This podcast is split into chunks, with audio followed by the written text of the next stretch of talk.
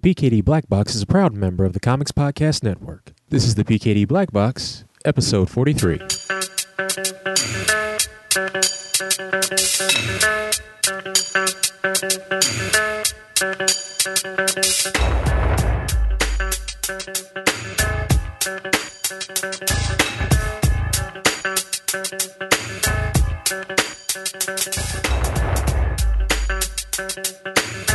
Welcome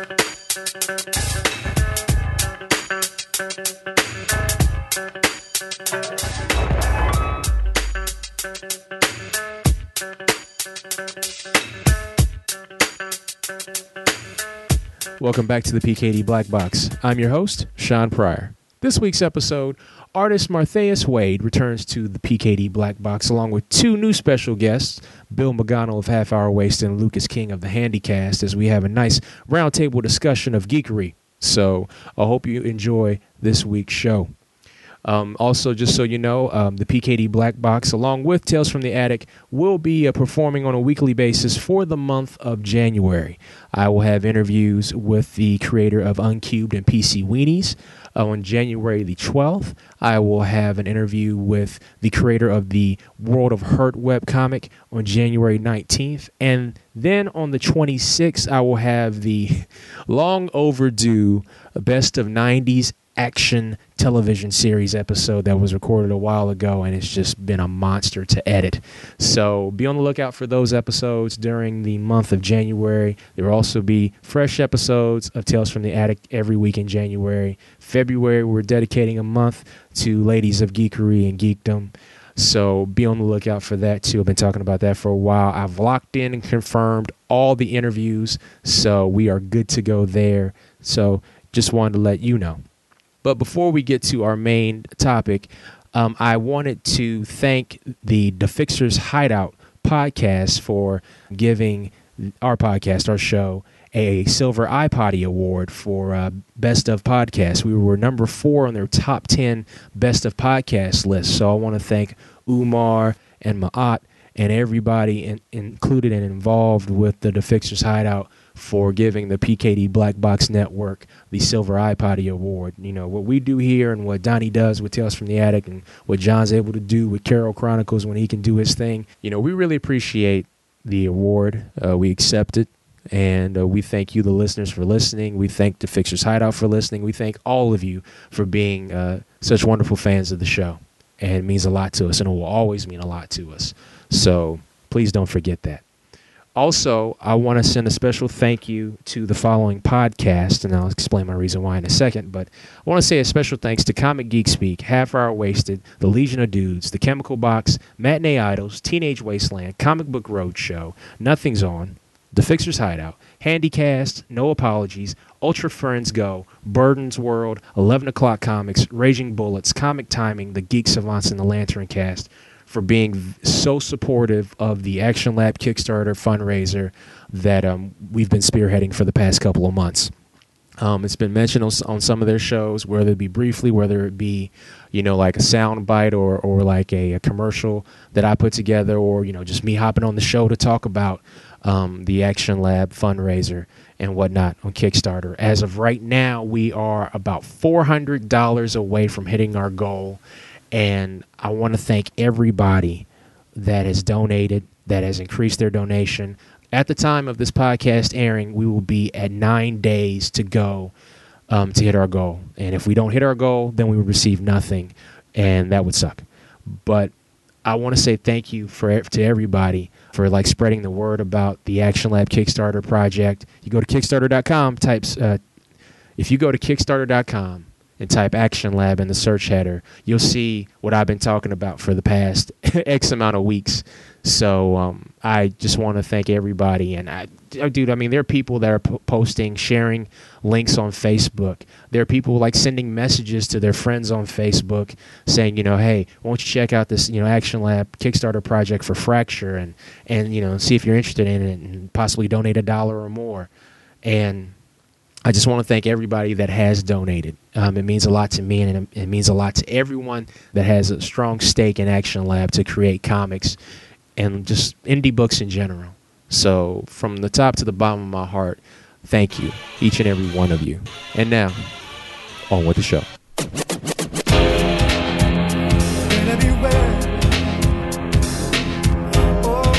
Everybody, everybody, everybody singing for me, yeah.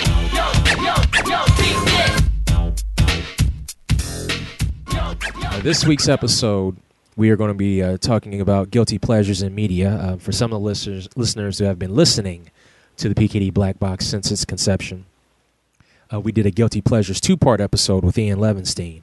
But um, you know, we had so much positive feedback from that show that you know I decided that we should do another guilty pleasures episode. But this time, let's bring on some new folks.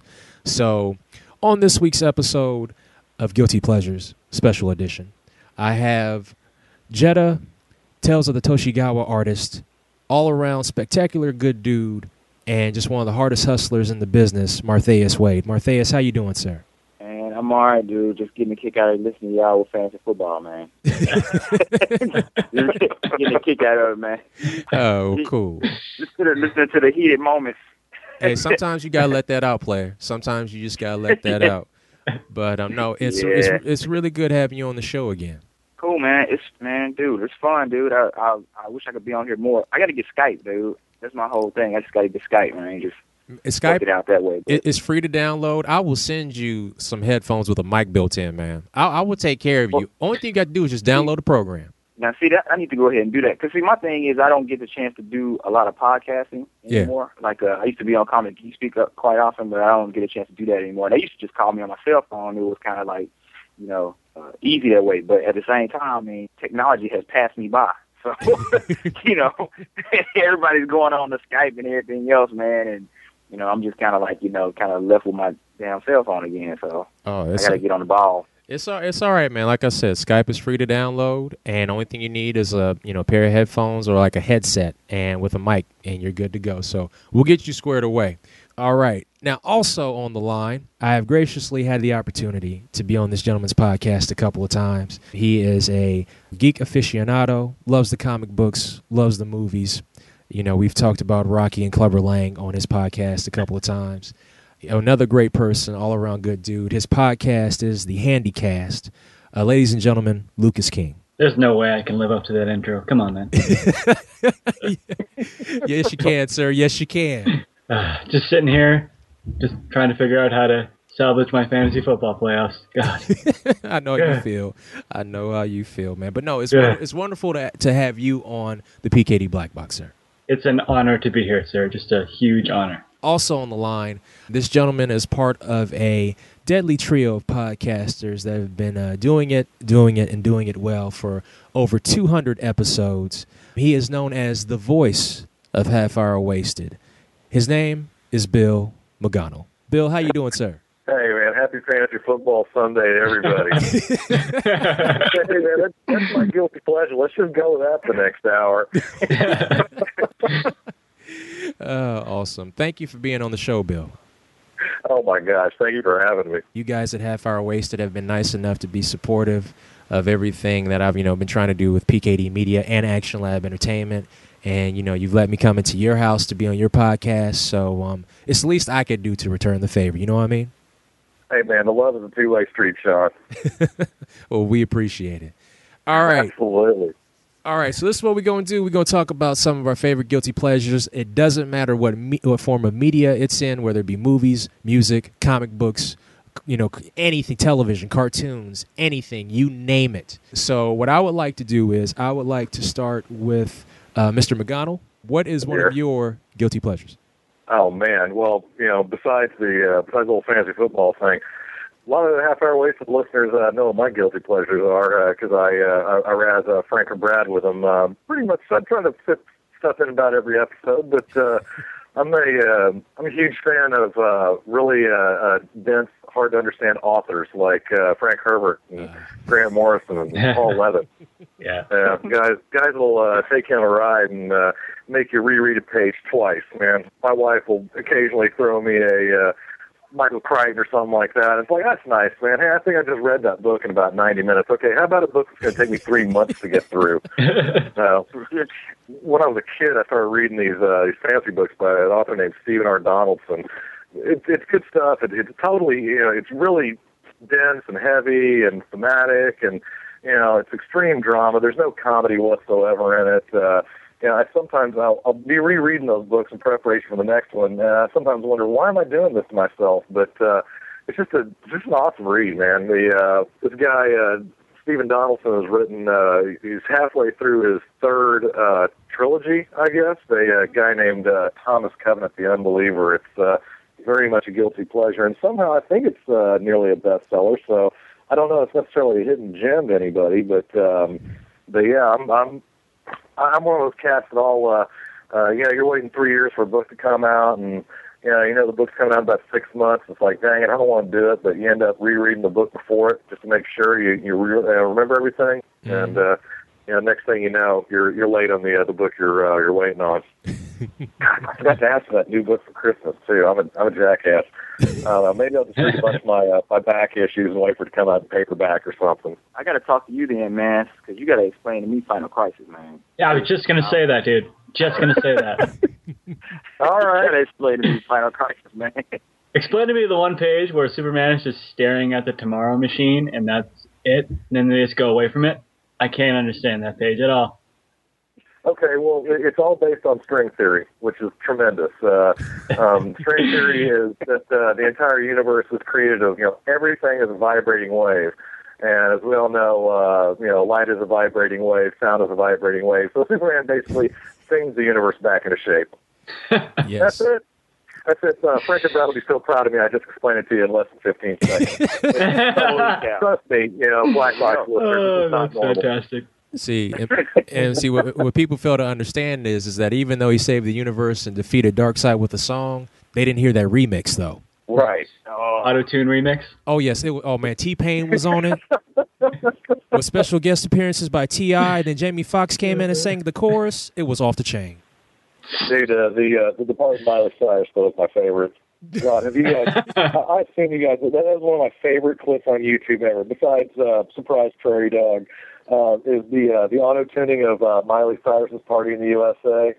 Oh my God, that that thing makes me freaking weep with laughter every time I hear it. See, I as, they, as they take her as they take her voice and detune it, you know, so she sounds even worse than she normally does. I I know I know what you're thinking, but uh, no, it's uh, it's even better than her regular songs. oh, see now now now I got to check this out. I'll make sure that I put that in the show notes. Yeah. Oh my gosh! Oh, sir, yeah, it's uh, it, it's worth its weight in gold.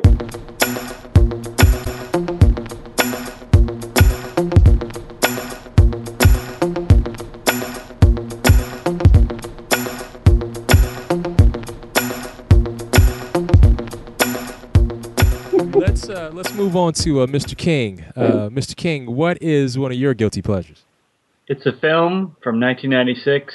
It's called Twister. yeah, we're going to talk about Twister. Uh, With uh, for the unenlightened, it's a story of storm chasers chasing down uh, tornadoes, and I think it's Oklahoma. I'm not sure. oh But, heck uh, yeah! It's in Oklahoma, and uh, but the real purpose of this movie is, hey, look at the tornadoes, Yes. and then there's kind of a story in the background. It stars the talent, the talentless duo of Bill Paxton and Helen Hunt as the lead roles, two of the driest actors in the history of acting in an action movie. We've got Academy Award winner Philip Seymour Hoffman as Dusty Davis. I He's forgot he was in that. yeah, I did too. I, I watched it the other day. I'm like, oh my god, that's Philip Seymour Hoffman. We've got the incredibly underused Cary Elwes as the bad guy scientist who's in it for the money and not the science, as Bill Paxton says. and it's just an insanely, horribly written movie. Just, I mean, it's just, I mean, I'm sure on the big screen, I didn't see it on the big screen, but I'm sure on the big screen it was very impressive. But you watch it on TV and you're just like, oh, there's a tornado. Oh, cows are flying around. and it, I mean, the movie ends with Bill Paxton and Helen Hunt tied to a lead pipe in the middle of a, in the middle of a tornado by a leather belt, and they survive. I Yeah. mean, Hey, not just any tornado. That's bigger than F five too, man. It's it's like uprooting barns, and uh, yeah, they're they're just hanging on. That, that God, that movie's amazing. But uh, Yeah, man, that's um that that takes place in uh, my uh, my great home state of Oklahoma, boys, and uh, yeah, you uh, you give uh, you Philip Seymour Hoffman a lot of love for wearing a Sooners hat, which I am doing right this second, uh, coincidentally enough. See, no, uh, you know, it's, it's cold down here in Texas, man. I need to I need to cover my hat up. I, I understand, You know, but what I don't understand is like you said, before, like you like you said before, Lucas, at the end, because I saw this movie at the movie theater the weekend it came out. Yeah. Um, you know, me and my best friend Chris, may he rest in peace. We we would go to like movies, especially during that period of time. Every Friday, something was out, we'd go. And uh, in Dayton, Ohio, uh, this mall had this huge, huge cinema. I mean, the screen was just. It was the classic cinema screen where it was so big, it just made every movie epic, no matter how bad it was. So, we go see, we, you know, we go see um, Twister, and we get to the end part, and you know, and that big, big class tornado's coming, and it's Yeah, know- F5. yeah, the F five, the F five. They call it the finger of God. Yes. And you mean, and like not only you know were they saved by a lead pipe and them tying themselves to the lead pipe, but but they tied themselves down with a crusty leather belt. Okay, Yeah. a crusty Yeah. leather belt. Now let's let, let us not forget in the beginning of the movie where Helen Hunt's dad.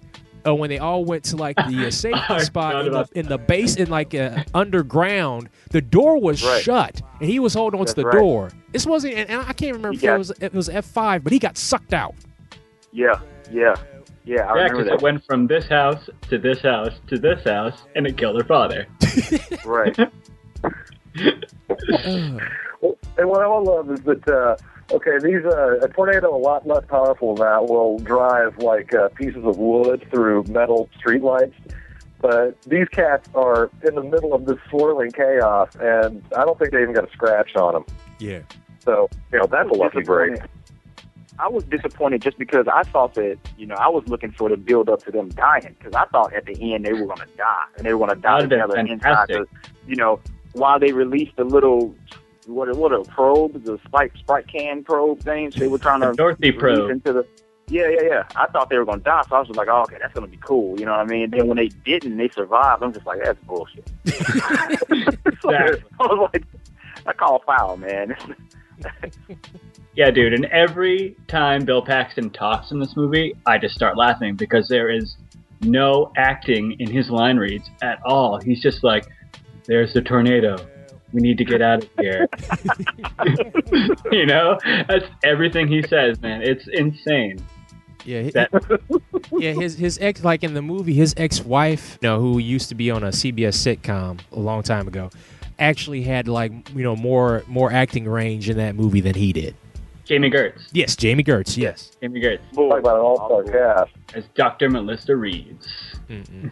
It also- I remember her from the Lost Boys. She was uh she was Star from the Lost Boys. They said, man, Oh, that's love right. Star from the Lost Boys. Uh, Mm. And it, was- and that movie was also just a big commercial for the Dodge Ram because like the Dodge Ram was also something that just couldn't be destroyed by tornadoes. Driving through stuff and it was insane. What a hot ass mess. And there's also the uh, severely underused Alan Ruck in that movie as the rabbit, the, the map guy who would direct them to go places. Because there's no Ferris Bueller. If Bueller was there, then they could have used Ruck a little more. Exactly. no Ferris Bueller, then Ruck's not getting any screen time. Exactly. And if it's not Spin City, it's not going to work either. So, Exactly. Oh wow! hey, I, I love Spin City. I used to love that show. That's a fantastic show. E- even when uh, even when Charlie Sheen uh, took Michael J. Fox's place, the show was still entertaining. Yeah, Um, yeah. I, I have to say. So, uh, but I digress. I digress. I don't want to put us on, on, on another track.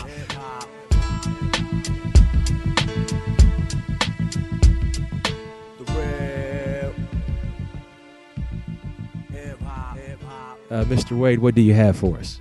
I'm gonna go to comics, dude. Um, my my guilty pleasure is like a, a artist that sometimes he gets a little bit of flack for making the characters a little bit too, uh, I guess, sexualized or something like that, man. But uh, it's uh, Ed Benes, man. Oh, Oh Yeah. yeah. Man, dude, I'm sorry, dude. I don't care, man. That dude draws like the best, like women ever in Yeah. comics, man.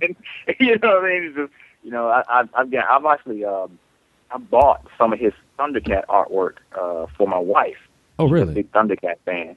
Yeah, man, and and and um, um, I've been man, I just been loving his work. I I remember his stuff on Birds of Prey from before, but it just didn't.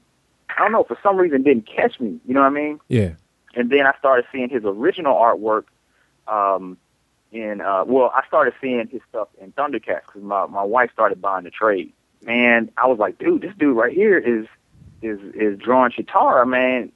Man, Cheetara kind of kind of cute going on right there. So I started, you know, looking at his uh his actual techniques and stuff like that, and I bought some of those pages, man, and started looking at his stuff. And ever since then, I've just been following his work, man. I I I just think he's like he he really gets bad flack. He well, I think he gets flack because he he does the he draws very uh, uh, uh how can you say like uh um he he has a very voluptuous way of drawing his characters. You know what I Yeah. mean? He, you Yeah, can dude, I just looked he- it up. Holy crap, man. This is awesome. you can tell that he has a very um a very another not an American type of a way of drawing his comic book characters. It comes out as as, as something totally different, man, and and it, it it's it's very very voluptuous, very very sexy, you know, tongue in cheek type characters, like when he draws Wonder Woman stuff like that. But man, I just I just love it. I don't know. I just love that artwork for some reason. You know what I'm saying? Oh yeah, no, I feel you. I mean, like the way you feel about Ed Benes is the way I feel about uh, uh, Terry and Rachel Dodson. Right. Yeah, man. Yeah. You know what I'm saying? You, I, that's a that's another that's another uh, two artists that I, I I really enjoy as well, man. But they get more they get more mainstream appeal than Ed Bennett do, does, though.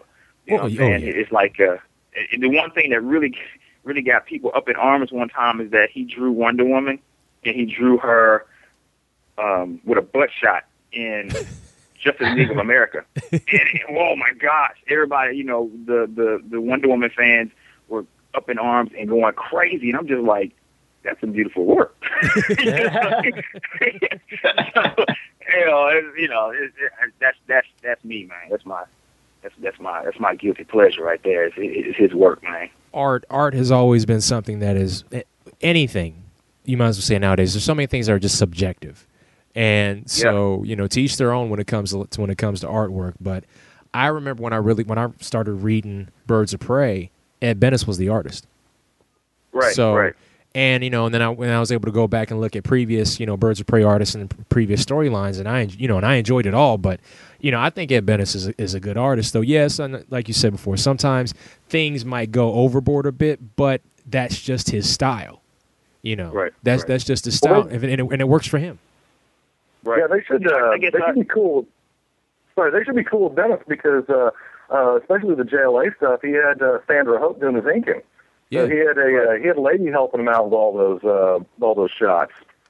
And I, and I haven't seen his uh, stuff with Birds of Prey yet, um, but I thought it was really weird that um, I was reading somewhere that uh, Ed Benes, uh, um, he's he's so uh, he's so Latin. Uh, I don't think he even speaks English. No, he, I don't think he does either. Yeah, Um, I mean it's uh, it's pretty wild. That, not that you you know art certainly a universal language, but Yes. uh, it's pretty wild that uh, apparently he needs a translator to tell him you know tell him how to how to fit the pages together. And uh, yeah, his his work he he kind of reminds me a little bit of uh, uh, Mike Deodato, who is another one of my guilty pleasures. I mean they uh, Right, they both they both draw um, they both draw men and ladies. And in a way that makes you want to either be with them or be them. right, right. You know, and I think I think I get a I think I I can I can uh relate as an artist a little bit more because man, I get man when I was first starting out with Jetta, I got so much flack, man. You know what I'm saying for for like uh you know oh my gosh you drew her breasts oh why'd you do that? You know what I mean? It's just you know just crazy flack man. So it's like I can kind of relate man. Just like man just just appreciate it for what it is. It's art man. You know Mhm. don't pick it up if you don't like it. There you go. Check the check the, uh, the demographic who's uh, supposedly buying this thing. I think you got your answer there. yes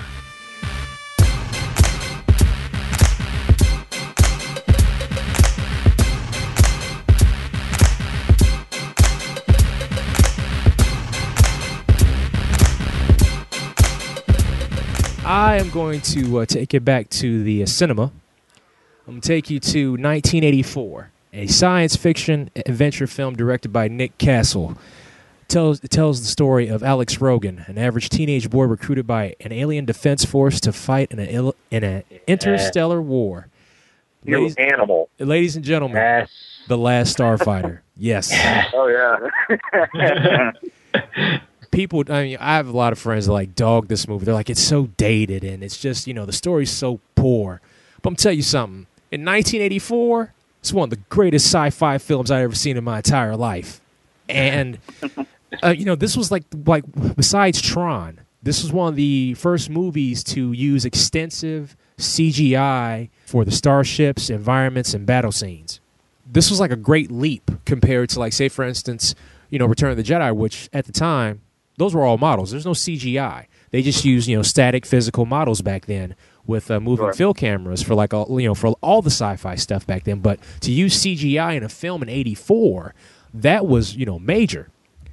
And I just used to I love this movie. And like the thing I remember most and every time I watch it it's always the same thing. I always get so hyped up and excited when Alex Rogan is in the spaceship with his co-pilot and they're you know they're basically by themselves outgunned and outnumbered and they just put the ship in berserker mode and like all the lasers just start going they go like you know in 360 degrees just shooting everywhere shooting everything that gets me so hyped that gets me so, so hyped. And you know the the Starfighters uh, ship, this, they were called the Gunstars. Oh, I just I love the designs. You know, I love the you know the aliens, the, the ships, you know everything. You know, yeah, the, the bad guy is two dimensional. Yes, that's that's very true. I just I just love the movie. It's just it's just so much fun, and I know a lot of people just say it's just dated and bad, but I just love everything about this movie, and the fact that the film in 84 for them using extensive CGI for about 27 there's about 27 minutes of effects in that film. And in 1984 they spent 15 million dollars on this movie, which would probably be about uh, I don't know, I'm now I'm just guessing here, probably about 70 million nowadays. But at that time, at that time they spent 15 million dollars to make this movie and it made 28 million in the United States box office. And the uh, CGI effects were rendered by like uh, something called like a Cray XMP supercomputer. Heck yeah. You know, I remember the days of the Cray supercomputer. Nowadays, you've got a Cray supercomputer. It's uh, well, I'm holding one in my hand right now. It's called a Droid X. exactly. yeah, man, dude, they're like c- uh, cell phones and like you know gaming consoles that are more powerful than a Cray XMP. And They got it done though. Oh, they sure did. They sure did, and, and that's what makes it great. But I tell you the thing, what I loved most about the movie, and it got me so hyped that like my mom, when I was a kid, would take me to arcades. You know, back in the day, arcades were the shit. You know, you want to go play a video game, you went to the arcade. Last Starfighter video game. I mean, not the video game, but the Last Starfighter movie, there was a, a console game. You know, and that's how the lead character got recruited to, uh, you know, to, to be one of the uh, Gunstar fighters. And I wanted to play that so bad, so bad. And like every time we went to an arcade, you know, my mom would drop me off and I'd go hunt down see if I could find it, and I could never find it. And and come to find out, Atari built that console, and the only console that was ever built was for the movie.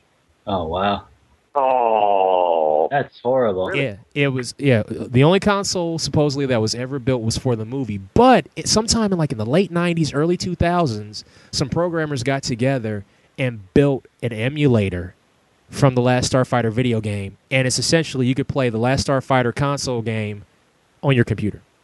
That's awesome. oh, that's, that's great. Did you get picked up? No, I didn't get picked up, man. Dude, that game that game was hard because like I was trying to play with my keyboard. You really need a joystick and a throttle and like some you know extra buttons and like a Millennium Falcon panel to to, to like to play this game.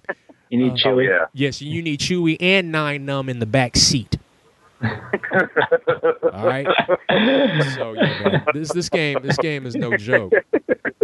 This game is no joke. But there was also an NES Last Starfighter video game that came out in 1990, and it was a conversion from the Commodore 64 game.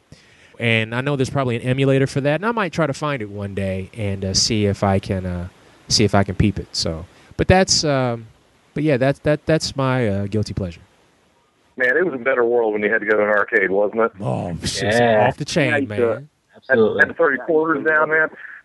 We uh, went saw Tron Legacy yesterday. Uh, uh, myself and uh, uh, one of our great listeners, Dennis Pooh, and uh, Frank and Brad. And I'm sitting there. They he goes into the uh, the old Flynn's arcade, and he flips the breakers on, and man, all those games fire up, and you get you get the sound from you know 60 different consoles, and it's just oh, it's just magical, man. I mean, I, I, we're uh, we I think we're we're pretty dang lucky to be that uh, that generation that uh, remember at least me just being just over 40. You know, I remember when it was just pinball, and then I remember you know video arcades when I was in high school. Man, we were just such a sweet spot. Yeah. And I still remember I was in the sixth grade, and a buddy of mine comes back from, or gives me a call one night uh, about dinner time and says, "Hey, I just got back from the gold mine. I just spent three dollars on some new game called Asteroids." I, I still remember that conversation. nice, nice. Yeah, so awesome. I, I miss that. Dude, I drove. Yeah, we- I drove like um, I drove to Nashville, man, to hunt down Street Fighter Three when it first came out, man. Oh, nice. wow. that was the only place. That was the only place that uh, at this arcade. One of my friends called me, said he had it. It was the only place that had it that I knew of. No one in, in Memphis had it. So we drove. Me and my friend drove uh, uh, three hours to play that video game, man. Mm, It was awesome. My father used to take us to an arcade. I remember playing the uh, X Men Children of the Atom arcade game for the first time. Oh yeah. My brain yeah, about yeah, yeah. melted. And I was like, this is like playing a comic book. This is amazing. I'm Wolverine. It's just going insane. And there was the Simpsons arcade game. And The the turtles, the Teenage Mutant Oh, Ninja Turtles have oh, one yeah, too. Ninja Turtles. Oh, that dude. amazing too. Oh, my God. That Like, damn game used to, used to eat up. That game used to eat up some quarters, man. Yeah. Yeah, man. Oh, it used to hurt me. That and uh, Captain America and the Avengers. Oh, that was great too. Oh, Like it, it was nothing like those big multiplayer arcade games where you would get like four people in at once, and you know, and that somehow, you know, depending on, on how good the crew that you were playing with were, you could make that token or quarter last forever. for hours and hours. Oh, I miss that. Uh, you know, I I, I miss that. It's, it's just one of those things because, like, at an arcade, and I may have mentioned this somewhere else, or some, some somebody else may have mentioned this, but at an arcade, you know, you didn't talk shit to anybody you, you- unless you knew you could beat that dude. You know, Right, it's yeah. it's different nowadays. We you know we live in an age with like all this networking, and you know you can play people from around the world. You know, talk shit and everything because you know they're not coming to your house. Well, They're not right there. Yeah. You know, you know, they're not going to hop on a plane, knock on your door, and punch you in the nuts. You know what I mean? You know, or or for, or, or, for, or for the ladies, you know, punching the vajayjay. You know what I mean? So, um, you know, it's it's that's not going to happen. So, I, that's that's just what I I miss. There's just like this like air of competition, and anytime that new game came out, depending on you know what arcade you went to, there were always those regulars that had to like hop on the game first because they were the pros, and Right.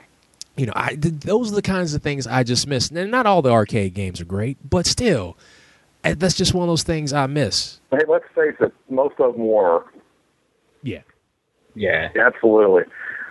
I had a uh, buddy of mine who uh, was just just one time, but we were uh, at this uh, arcade across the street from uh, uh, Norman High, and um, it was about dinner time. This dude's playing Defender, and he's got so many lives built up. He uh, he turns to the guy next to him and says, "You want to take this while I go home for dinner?" That's awesome. he goes home for dinner. That's comes- amazing. Comes on back. yeah. Uh, that's awesome, That, that's a gamer. No doubt.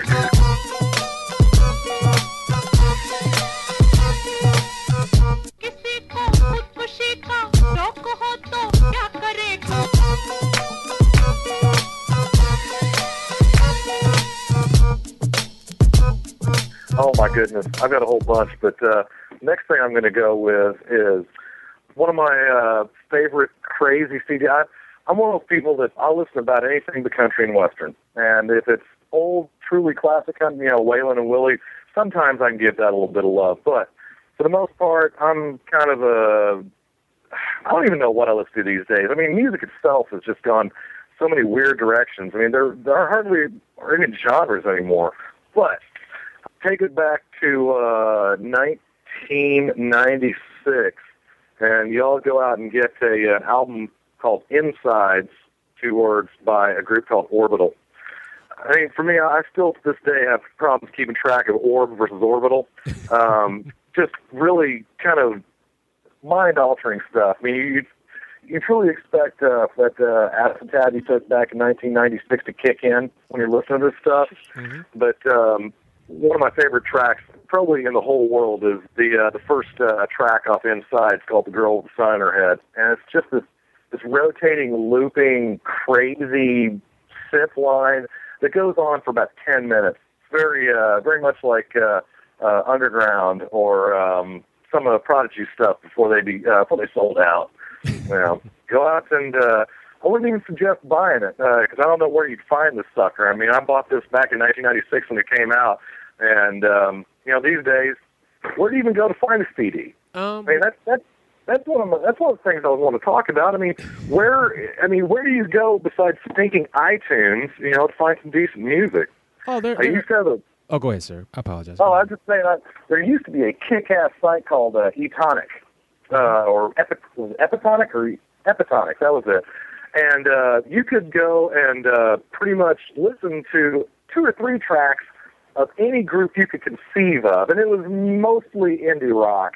Um, but any group you clicked on, you've got two, three, five tracks maybe to listen to, and then it would have a list down the side of you know, these groups are like this band, and you'd have maybe 20 listed, and then you'd have another 50 listed that says, if you like this band, maybe you should check this out. And man, you could go and just make yourself insane. Find a new music that you didn't even know existed, that you didn't even know you loved until you heard it for the first time. Mm-hmm. And you know, these days, I, I was sitting there looking through my collection, trying to figure out, you know, what kind of guilty pleasures, hidden gems I had in my music collection. Well, I've got a bunch, but you know, most of it is, you know, it's not current just because I, you know, do people even put albums out anymore? Maybe besides ACDC. so, you know, I mean, where where do you go? Uh, I'm I'm gonna I'm, I'll pin up Orbital, and uh, you know, not by the way, not everything Orbital does is comprehensible or even good in my opinion, but Inside is just mind-boggling. Uh, it's uh, reminds me a lot of. I guess it's uh, if Pink Floyd uh, and Daft Punk had a love child, yeah, that might be it. So, Okay. No, no, yeah. I, I, I feel you. What that for? I, I feel you because see, I know about Orbital, and the reason why I know about Orbital is because of uh, the track that they did for the s- uh, they did for the Saint. It was called the Saint, and part two. Oh, yeah. and part two of that Yeah, was well- was the Sinner. Was, now, are you talking about the, uh, the the movie with the great Val Kilmer and the great Elizabeth Shue? Yes, yes, I am. Oh, delicious. I bought the CD single, and the CD single had the Saint, and then it had uh, the the B side, which was the Sinner. And when the first time I heard that, I was like, "Oh, this is awesome!" And and I remember, you know, my neighborhood, you couldn't find any or- orbital, and like I found that CD single uh, at a now defunct Media Play. Because me- Media Play was the place you went to get CD singles because they had every CD single known to mankind, including imports. So that's where I heard it. I was like, man, this is off the chain. So I really got hooked on Orbital that way, but I could never find them in town. And then like they kind of just slipped my head. But yeah, but the Saint and the Sinner are are both on In Sides. So and that is actually still available on iTunes. Mm. Yeah, yeah, still available on iTunes. So yeah, you can still cop it. You know what? I have never once download anything from iTunes. never once. And I, I don't have a. Uh, I've got a. Uh, uh, I don't have an iPod. I've got a, uh, uh, a a Zen Creative MP3 player. So I've never even gone through iTunes. I just, for the most part, uh, cats will hook me up. I will actually go. I, I'm still one of those cats that I want to go out and buy the CD. You know, I've got. Uh, um, I could have bought uh, the new Stardust and White Dwarfs uh, CD off iTunes, but I said no, and I went to uh, two or three different stores to uh, to score that sucker because I wanted the album art. You know, hmm Oh yeah. I mean, I, and I don't know. I I, I know it's uh, uh, a trite, but uh, you know, I, I miss records. You know, I think records were, were where it's at, and uh, you know, CDs were tremendous. If you're a Pink Floyd fan, you like CDs. Oh man, I I just I I hope this whole record thing, uh, you know, does come back because uh, my turntable's uh, my turntable's waiting. I got to get a uh, I got to get a better uh, needle. Um, I've I had my turntable uh, in mothballs for about ten years, and finally pulled it out hooked it up uh, about a year ago, and realized that my uh, Stan Studio P needle, which at the time was choice, has uh, since uh, gotten old and uh, is kind of rusty and all blown out and stuff. So, yeah, I, I can listen to stuff, but it needs to be like Waylon and Willie or CCR. You know, it can't be it can't be something that you need high high fidelity audio from because you know my turntable ain't going to give it to me. No. Man, that's what I should ask for for Christmas—a needle. Dang it! I'm a moron. it's all right. It's all right, man. That, hey, that's what your birthday is for. That's what your birthday is for.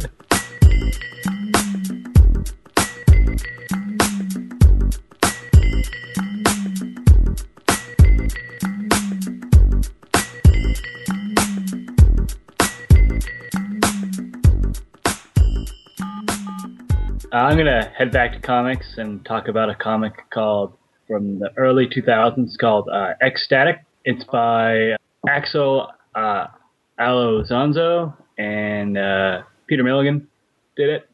It's basically the New Warriors before there was. Uh, it's basically like an updated version of the New Warriors. They're like less superheroes and more reality TV stars. The, they they were basically making fun of real, reality TV and comic books. They repeatedly killed. They, they basically killed the first entire team in the first I- issue. X Force killed them. Mm. Um, there are uh, here's some of the some of the team members. There's Anarchist, the team's self self proclaimed Black Canadian, whose acid like sweat enabled him to fire uh, energy bolts. There's Bloke. He's like a chameleon character. Um, dead Girl, who was literally a dead girl who could rip off her arm but still control it. There was Doop, who is a green floating spirit, uh, sphere of a creature of unknown origin who spoke his own language that no one understood. He was the, cam- the cameraman for the team and just eventually became a team member. There's El Guapo, a sexy male mutant with a flying skateboard that had a mind of its own. Um, at one point, they tried to get Princess Diana to be part of the team, Oh no. but uh, the uh, Royal Crown got kind of upset with that, so they changed her character to Henrietta Hunter, an inexplicably reanimated woman with enhanced physical ability and, and empathy. Mm-mm-mm. Uh, there's Mysterious Fanboy, the self-proclaimed greatest fan of Static X. He was put in the team so his powers and unstable personality could be placated and control.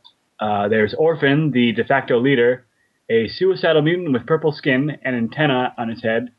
He had heightened senses, super speed, and the ability to levitate. there was Phat, P-H-A-T, uh, an openly gay Eminem slash uh, Vanilla Ice rapper type of guy who could harden or soften his skin to any density he wanted. Bro, There was Saint Anna, an Irish Argentinian mutant with the ability to levitate and control motion of objects, as well as physically and mentally heal heal heal others. There was Spike, a controversial African American character who made fun of anarchists for being white inside, even though his skin is black. He is capable of extending thin spikes from his body. There's You Go Girl, a blue skinned redhead narcoleptic teleporter.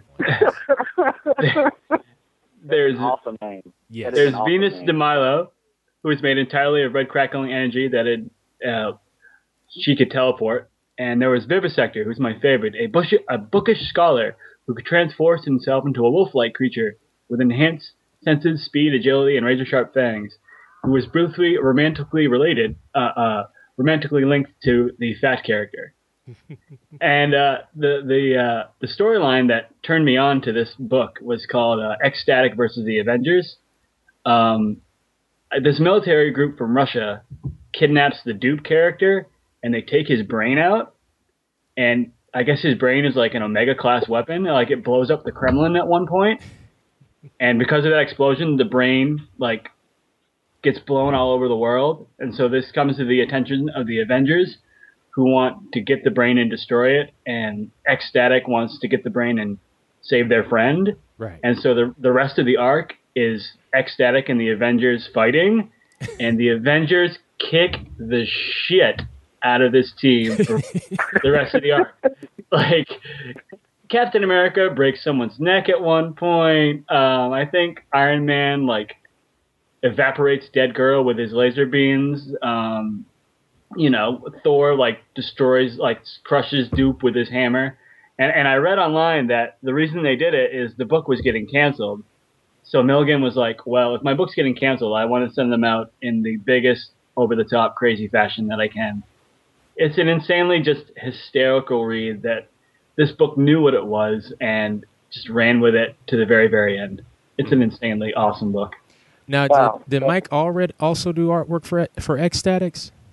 Let me look here. Mike Allred. Yeah, right here. Mike Allred did. It's an insanely good book. If you like just over the top crazy books, pick it up.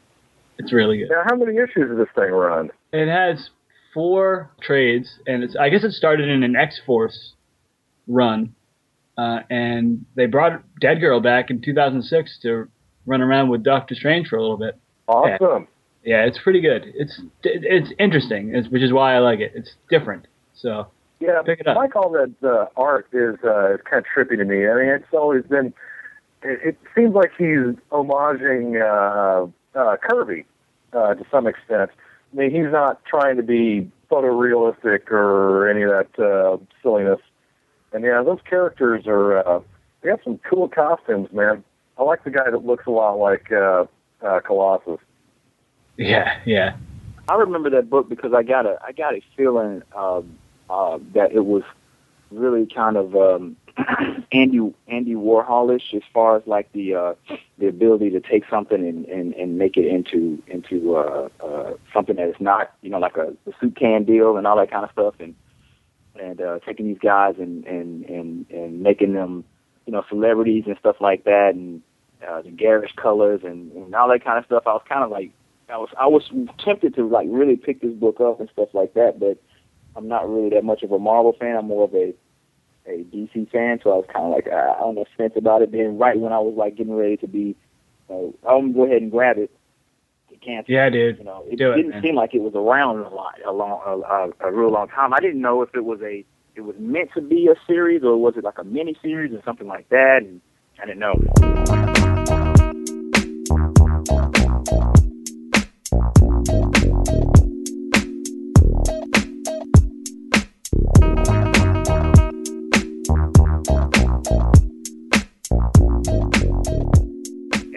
Folks might kill me for this one, man, but my guilty pleasure, man, is Katy Perry. I'm sorry, Katy Perry, dog. Hey, hey, hey! Listen, you're amongst friends. You're amongst Yeah. friends. It's all right. Listen, I didn't like her first album, but I was with the missus and I listened to the second one. I can co-sign on the second album. That first one I can't deal, but the, the second album I can co-sign.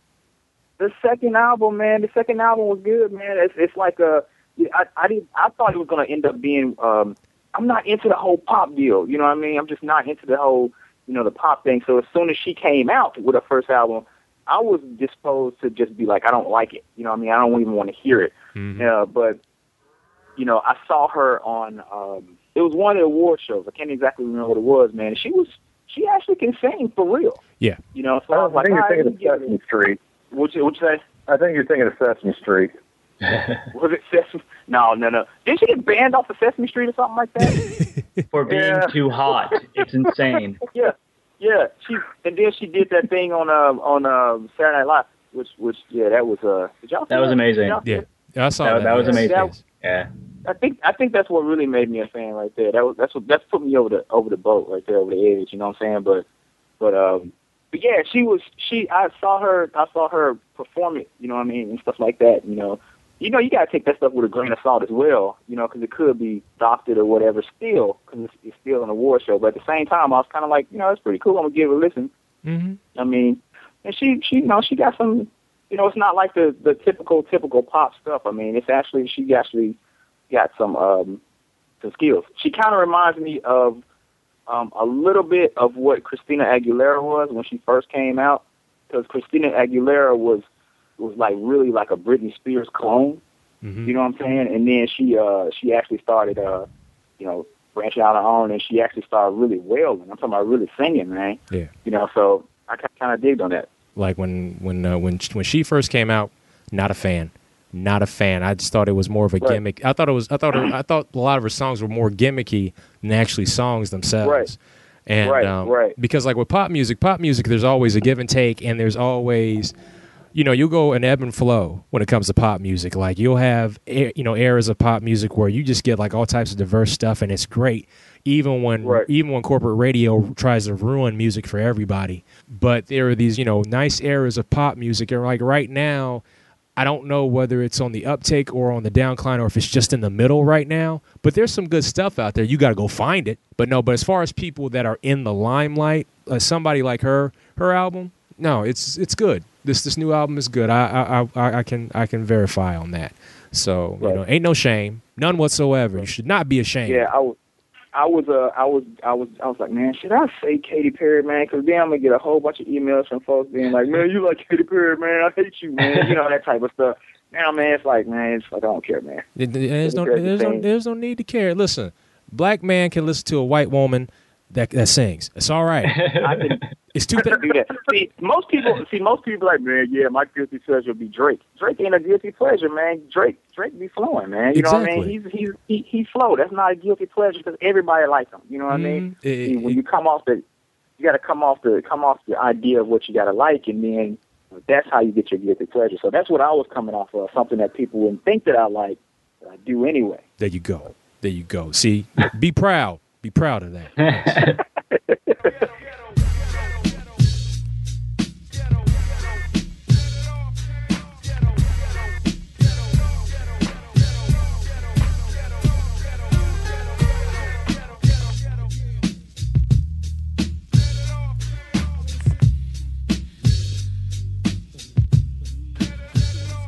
I'm going to take it to the home console video game section for, for my for my uh, guilty pleasure choice.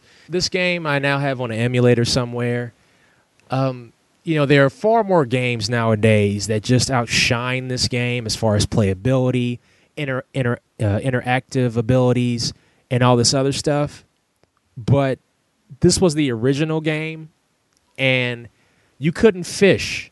There, there's no way to, to fish in a video game unless you had an NES and played Black Bass.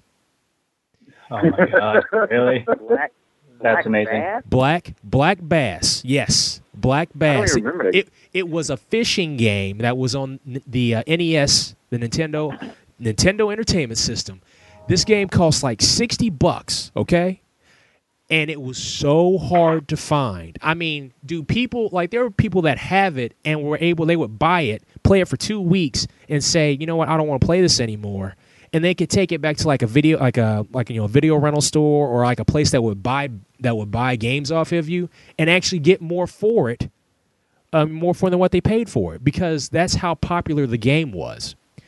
And um, and basically all it was the graphics were not that great you just basically had a map and it was like you know all these lakes and rivers and open water areas. You take your boat you take your little little generic blip of a boat and like you know put it in like a certain area then you start fishing.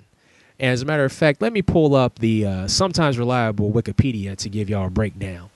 Uh, the objective is for the player to catch as many black bass as possible from sunrise to sunset.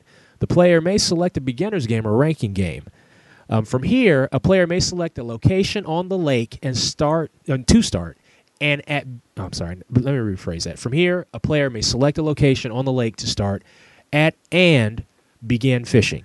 Simply tossing a lure out with the desired power will start the process. A fish can be lured in by moving the lure around. If it bites, and then the player can reel in the fish. So you know, so like you know, you got you have to watch how you reel. You got to watch how you cast your rounds.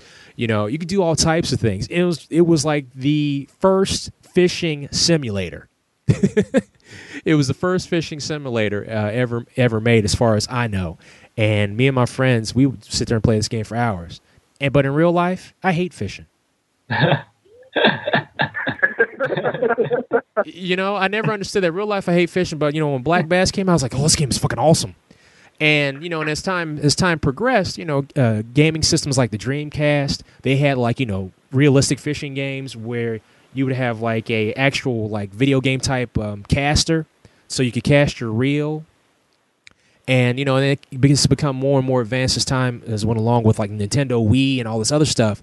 But this game, you know, people scoff at it now, but oh, it's it's still a guilty pleasure of mine, and I'm I'm terrible at it, but I still love it. but yeah, uh, Black Bass. Uh, look it up. Uh, you, you, I'm sure you can find it somewhere, and I'm sure if you have a Nintendo emulator, you can play it. Not much to it at all. There's not much to it, but there's a lot to it. And I think that was the other thing that uh, got to me too, because you know you have to set all these settings. You know, make sure your boat's straight, make sure your you know your lure is straight, all this other stuff. And this was also a two megabit cartridge, which means that you know it you know stored memory. So, you know, and like as we all know, like the games that actually stored memory and kept your stuff on file were always more expensive than your basic ones where you just continued until you couldn't continue anymore and that was it. You had to keep the Nintendo on pause and let it overheat, you know, so you could play your game later. but um but no. I did that back in the day. Totally, but did, did that back in the day. Oh yeah, boy burned out hell of a Nintendo NES doing that stuff. Oh yeah, But um but yeah, man. That that was the game. Uh Black Bass. nice. Black Bass. I'm I'm still trying. I don't rem- I don't remember that game, man. Oh yeah, man. Hey. it seemed like something I would have been into too. I mean, I used to love those type of simulator games, the old type of simulator games, man, and you know, uh, sports simulators. Like uh, they had the ones. What was the one? Um, it was called uh, uh, the Olympics. Was a, and you could do the uh, archery and all that kind of stuff. Oh yeah, I know what you're talking about. Yeah. You know, uh, uh, I used to love those type of games, man. But uh, I, I gotta look that up, dude. Black Bass. Yeah, you won't. You won't be. Di- you won't be. Well, actually, you may be disappointed if you try to play it now when you look at some of the games that are out nowadays.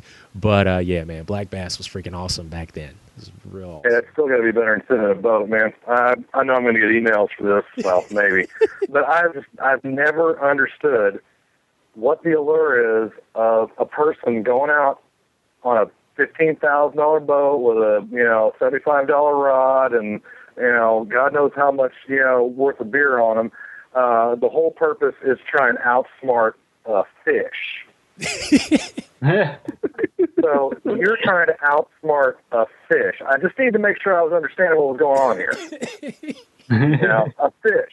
A fish don't even have higher brain functions. Okay, they're pretty much creatures of instinct. You know, like uh, like one of my cats. You know, I mean, you know, if a fish could drool on itself, it would. And you're you're literally trying to outsmart it with electronics, with rangefinders, with sonar.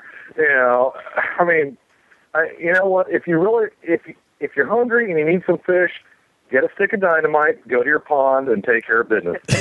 you, know, you, know, get back, get back to your house and hit the television again. You know, Goes to show what I know. I thought you'd be the type of dude that would like to sail on the boat and fish. uh, you know, I've I've never been a fisherman, and we've got. Uh, well, let's put it this way. Um, I've actually. Uh, uh, Back in the day, uh, I, I directed shows for uh, In-Fisherman magazine. Um, so I've, I've got that on my uh, on my my credits. But um, uh, and we got um, what I think was a bad ass rod and reel. Uh, sucker's been in the wall in my garage. I've never even I've never never even whipped the shaft of that thing. Um, we've got uh, a couple of Shakespeare rods which are collapsible, and so our entire fishing rig, should we ever want to use it, is literally in a shoebox. I mean, I've literally got a shoebox with two rods, two reels, tackle, the glove, the knife, the whatever. And uh, yeah, once every 12 years or so, we'll take that sucker out, dust the, uh, you know, we'll dust it off, and you know, then we'll actually not go fishing. So yeah, I, I managed to avoid it as often as possible. Uh, I was just gonna say, I I used to like fishing when I was in Boy Scout, um, and the, um, it, but it had nothing to do with the actual act of fishing. It had more of the actual, or more of the act of being around a whole bunch of other Boy Scouts, and we just kind of out there at the lake tripping. You know what I mean? Yeah. Uh, and I think I think like my one of my friends, his dad used to be he he was like a hunter guy. He used to just go out. He used to hunt deer. He used to go out and hunt. You know, he used to hunt whatever. He hunt people if they could. He, he could. He would whatever it was. but he used to go fishing and stuff as well. And his thing was was was, was the relaxation factor. It wasn't really the competition factor. I I can kind of understand what you're talking about. I don't understand the competition factor either. You know what I mean? But um, I, I know a lot of the guys that I used to go out go fishing with. You know, it was about the camaraderie as opposed to the actual act of the fishing. Yes. Mm-mm-mm. I didn't know I, I, didn't know I was going to get this deep with this, a discussion on fish by talking about the NES game.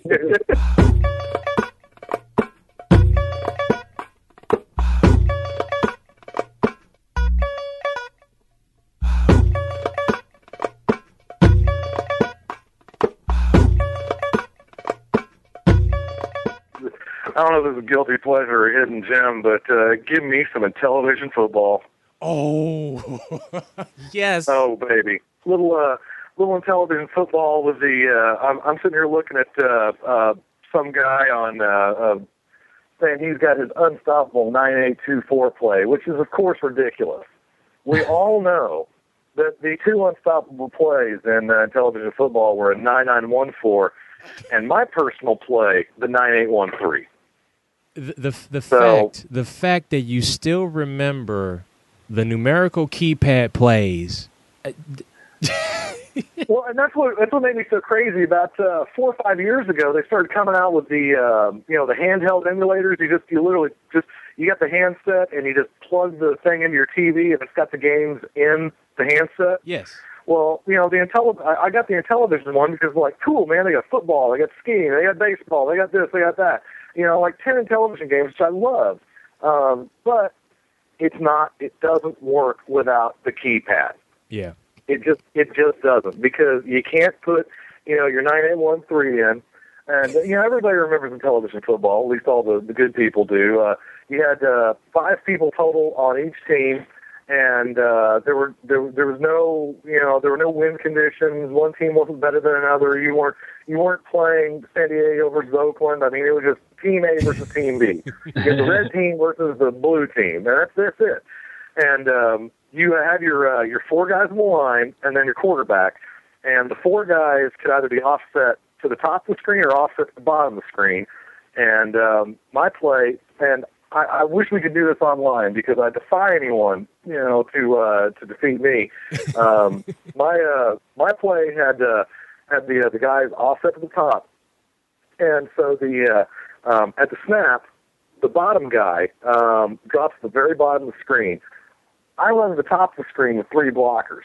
Now at that point, I'm basically looking at an option pitch because if you decide to commit to the guy I'm going to throw the ball to, well then I'll just take it and white line it uh, on the top of the screen. And I get to the point where I could, I mean, I'm one pixel away from the edge and I'm gone. Uh, or if you want to commit to me, I'll just dump the sucker all the way down to the bottom of the screen. That little old lonesome guy sitting down there waiting for the pass. And uh, you know, um, the whole point of the Intellivision football was not big plays. The whole point was the guaranteed three or four yard gain every single play, and you just grind uh, the other guy down. Yeah. We we had Intellivision leagues. I've still got uh, I've still got my team. I've still got my team name and logo sitting around here somewhere. Yes, I, I was in charging. I was in charging hamsters, which I uh, shortened uh, charging stirs. So uh, you know that was awesome. The I uh, I borrowed borrowed a little bit from San Diego's logo, just a little bit, you know, and then I threw a hamster with a football helmet on top of it. no, that's awesome. that, was, that was back in the days when I uh, I really wanted to uh, um, I really wanted to be a uh, penciler for comic books. hmm So I I uh, tried to uh, I tried to figure out how to draw, and uh, it took me until I was probably uh, I don't know sophomore in high school to figure out that this is not a gift of mine. I, mean, I, don't, I don't know what my gifts are, but this is clearly not one of them. So uh, you know, I have issues with perspective and motion and making faces look consistent, and you know, things like that. Hair, background, buildings. But other than that, I'm pretty good. but yeah, man, Intellivision football, the greatest game of all time. Um, I don't want to jump the gun. You know, Super Tecmo Bowl that gets a lot of play too, but Yeah. uh, Intellivision football is where it all started. The fact that you said that you had Intellivision leagues as a kid is hilarious. Um, th- th- you know, there you there used to be a. Um, I used to have a Commodore 64, and my Commodore 64 had a football game where it had all these made up team names, but you could program how powerful you wanted certain players to be. Like, say for instance, you had your all you know, you had your offensive players and your defensive players and your kicker, and it was like rankings of like one two whatever. Okay. So if you if you want your quarterback to be your you know your best player, you give him the highest number ranking, or you know whatever whatever. So what me and some of my friends did was, come to find out, we could change the names of the teams and the colors of the teams, um, you know, but we couldn't like put in player names, but we could like you know change the rankings of the of the of the players. So what we did Nice. is we we drafted we drafted our own teams, you know, using pros that were in the NFL. We made team helmets. We had a draft, and basically, if you your number one player had your highest ranking, and then your you know your last player had the worst ranking. And so then we programmed all that into the game, and then we simulated a season. Even you know, back then on the Commodore 64, to simulate a season co- took about two hours.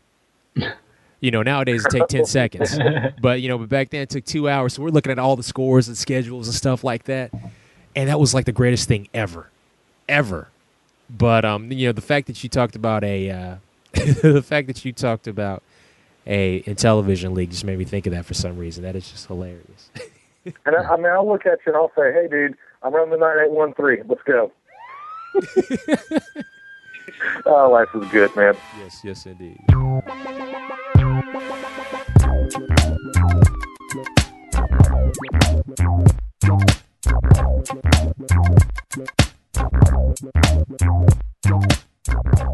I'm gonna head back to the cinema. Uh, a movie from 1979, a movie called The Warriors. This is one of my favorite movies ever, but not a lot of people I know know about it, so it's kind of a guilty pleasure for me. Mhm. Are you Um, kidding? up here in Maine, man, we're a sheltered lot. I'm sorry. I guess I'm old enough to be right there with you. Um, the basic plot of the movie is it's kind of a alternate reality in uh, New York City that's run by all these different gangs. Uh, the gang names are fantastic. There's uh, we have the Turnbull ACs, who are a uh, kind of a skinhead lot. We've got the Orphans, who are just kind of a homeless gang, but they all kind of hang out together. Uh, the Furies, which are like these baseball guys, like they're baseball guys, but they're a gang. Then they wear face paint. It's fantastic. Uh, the Lizzies is an all-girl gang. Um, the Punks are guys who wear overalls and roll around on roller skates. Um, and, but the basic plot is that uh, this alternate reality New York is run by these gangs, and there's a, a dominant group uh, gang in, in the city called the uh, called the Riffs. And one night they call all these gangs together with, with no weapons, and, and it's it's a meeting. It's and, and that's it. So there's no weapons. And the, the leader of, of the Riffs comes along and says, uh, "We're a lot of people, and we could run this this city if we want to. Uh, if we all just became one giant gang, and everybody's behind it, but then all of a sudden someone in the crowd goes ahead and, and shoots Cyrus, and uh, hell, all, all hell breaks loose. And there's a, a gang from Coney Island called the Warriors, and the crime gets randomly pinned on them. So they've got the cops and every gang in New York City trying to kill them because they killed this uh, very powerful gang leader. And the movie is them basically trying to get back to New back to Coney Island from uh, Brooklyn in one night with all these different crazy gangs trying to find them. It's a fantastic film. Oh It's my so- god. Dude, uh, Joe Walsh wrote "In the City" uh, for that movie. Yeah. Still maybe one of Joe Walsh's greatest tunes ever. But man, that that opening scene, you know, I I, I don't have it uh, I don't have it here with me, but that's got to be one of the greatest drops ever. Um, as uh, Cyrus asks uh, the, uh, the the assembled crowd, "Can you dig it?" and then Yeah. 20,000 people just go insane. Yeah, it's Oh my god, so so awesome. great. Now there was a um, there was Rockstar Games did a uh, did a version of the Warriors, right?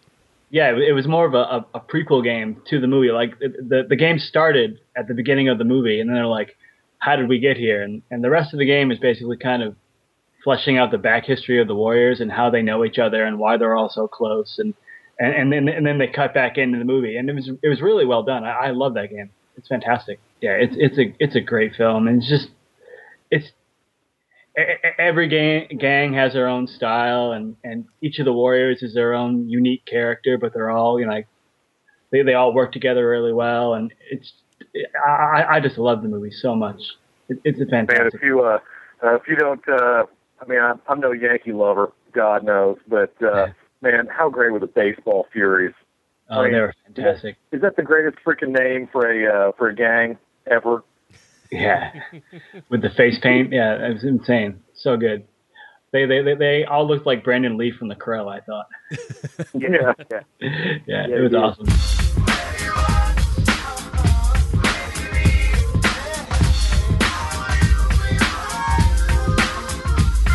he is.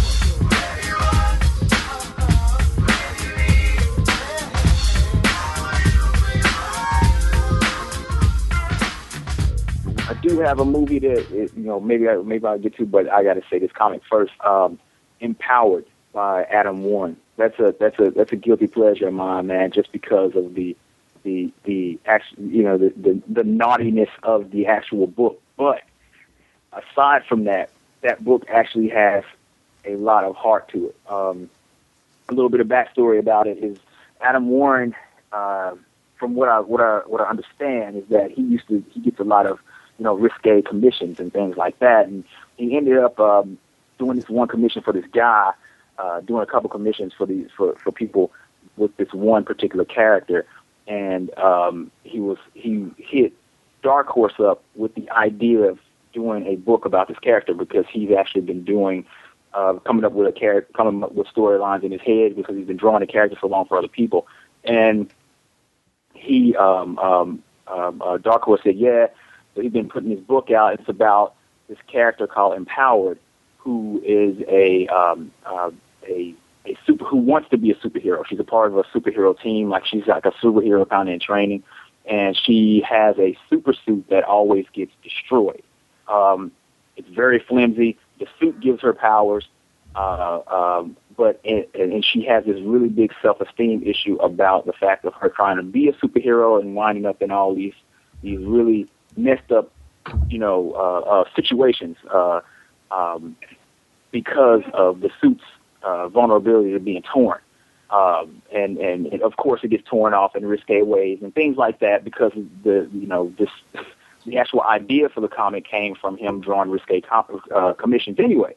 But um, deep down, it come it, it, there's a there's a really deep story about her and uh, you know her relationship with her roommate who was a ninja and her um, her uh, boyfriend who was an ex uh, ex ex thug. His name is Thug Boy. He used to be a a a, a, a guy that was a um, uh, just like a a, a a hitman for hire for for big villains. The big villains would go out and get him and some of his friends to be henchmen. So um, he would be he was different henchmen from in in, in all types of, of costumes and things like that, a la the uh, the Batman TV series and stuff like that. So Mhm. you know it's it's it's it's really cool. It's it's it's got a heart. You know it's it's it's it, you know. Uh, again, it's one of those things where if you look at it at face value, you'd be like, "Man, I'm not going to read that book if you know it has this, that, and the other in it." But at the same time, if you you, you dig down and you you read the over overreaching arcs for him, it has a really good story in it, man. Really beautiful artwork by Adam Warren. I've always been a fan of him. He is the one that brought um, uh, manga to. I, I want to say brought manga to America, but he has made it. He was one of the first people to incorporate it into American uh, style comic books, uh, manga illustrations, and and um, he's he's doing it beautifully in this book. I mean, everything is actually. I think he's none of this book is actually inked.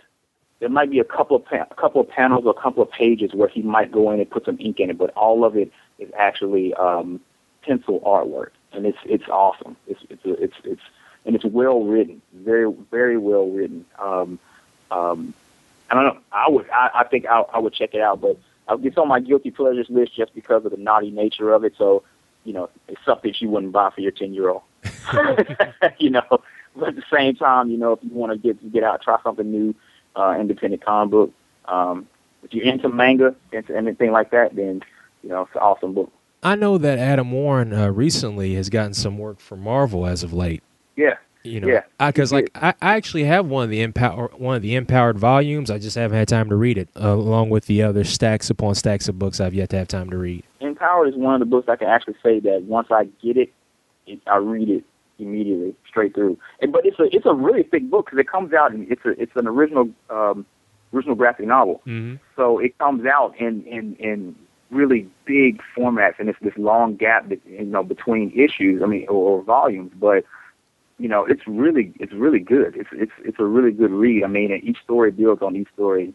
You know, and it, the the earlier ones, because I think he's up to volume four or five now. The earlier ones are um, are really more cartoon news, like uh, uh, um, like every chapter is only about maybe two or three pages because he does it in like this type of cartoony strip way. Mm-hmm. And but the overreaching arc, the overreaching book makes a whole you know, whole uh, uh, an entire story. Oh, Um, as he's getting later, yeah, as he's getting later on in the in the in the issues in the in the, in the volumes, he's actually getting it to where each chapter is a little bit longer, like a comic book. So you can kind of see the evolution of the character and the evolution of what he's actually doing his story as he goes. And that's that's one of the things I'm really really big on too is being able to see the evolution because each book is such a long read and it's a long wait in between that when you get a volume, it's almost taking a chunk out of somebody's actual life, uh, artistic life, and being able to open it up and saying, man, this dude is growing in this story as I speak. I mean, I mean, or as I'm reading it, you know what I mean, as I'm looking at it. And it's kind of cool to see, see a transition like that. It may make me uh, jump a little bit quicker to actually read uh, the volume of Empowered that I have because it's still sitting there looking at me, and I wish it stopped looking at me. I got t- too many damn books, man. It's ridiculous. And I cut and I cut back, man. I cut back. I still got too much stuff to read. It's way too much stuff. Uh, one day, one day I'll have some free time. One day, but uh, wow. I feel you know, I feel you on that though. No, I know, I know, and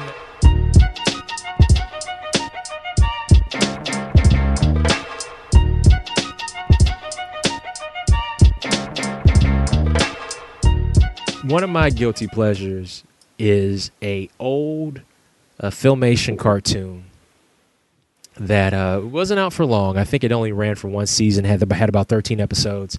I bought the DVD on the cheap. It was a Filmation's version of Flash Gordon. Oh yeah, yeah, that was awesome, man. And um, That was awesome. I uh, there's a lot of people I know that just loathe Filmation's uh, Flash Gordon, but if you watch the first two episodes, first two or three episodes, originally this was supposed to be, an, I guess this was supposed to have a theatrical release. And what ended up happening it was it didn't happen. Something didn't work out, so they just made it for television. So it ended up showing up on television. Well, the original episodes, a lot of the stuff that's in the first couple episodes, because it's you know in a lot of stages, it's like very cinema like. They did a lot of rotoscoping for this cartoon, and back then that wasn't cheap. So there are a lot of scenes where you're like, well, this looks like this came out of a movie. Well, it was rotoscoped, where it's actually you know something from a film that they you know animate and you know change up a little bit. And it's a you know the storylines are very basic. It's filmation, so like even when filmation tries to be slick, they still have you know inexpensive ways of making cartoons because filmation was like one of the few American um, American built animation studios. Well, they're not anymore because they're no longer in existence. But um, there's just you know something about that's the Flash Gordon I grew up on. You know, I saw that first, then I saw the Flash Gordon movie, um, which could also be which could also be an ultimate guilty pleasure. You know, right, right there. Um, did we lose Bill?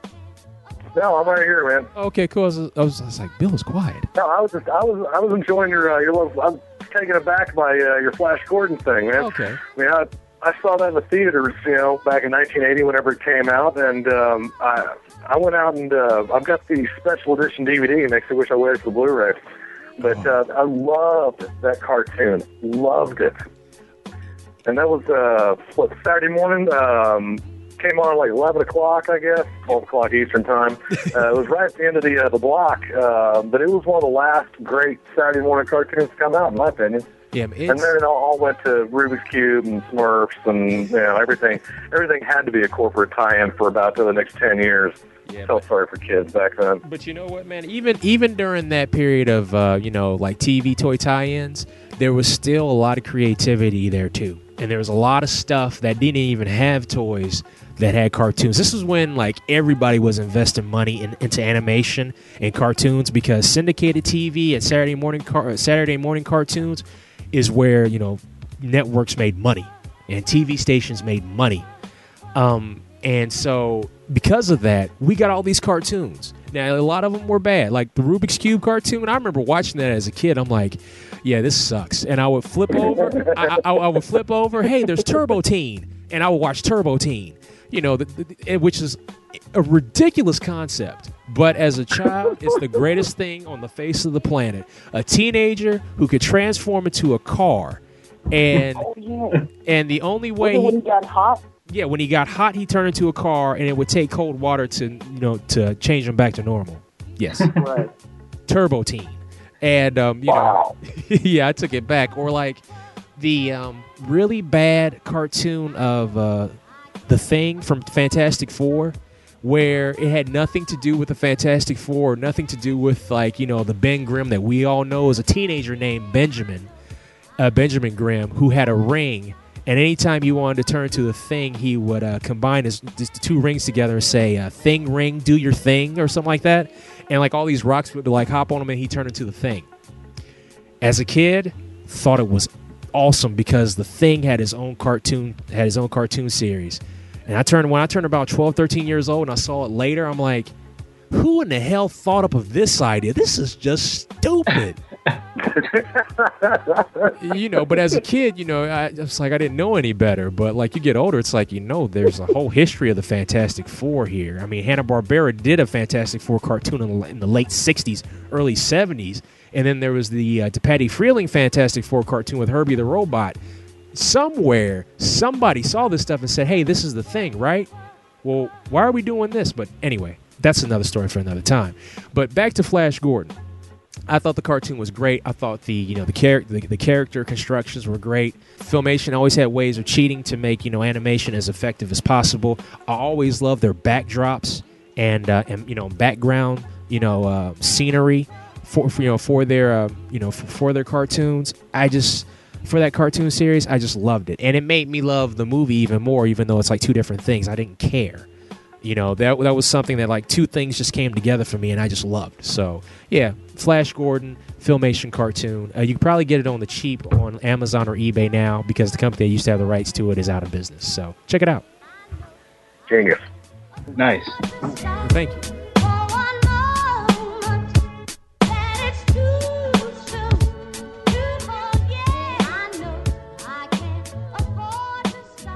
All right, this is it right here. This is my guilty pleasure because this one set off the reason why I do Jetta, uh, the, the comic book. It, it, it uh, set off my martial arts uh, obsession, uh, martial arts movies, and the reason, and, and really tell you the truth, the reason why I, I love ninjas and the reason why I train uh, uh, in, in the martial arts for as long as I did. Ninja 3, the domination, though.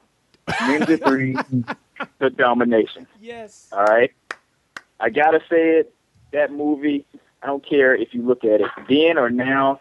I gotta say that that movie, deep down in my heart, I know it sucks, but I don't care.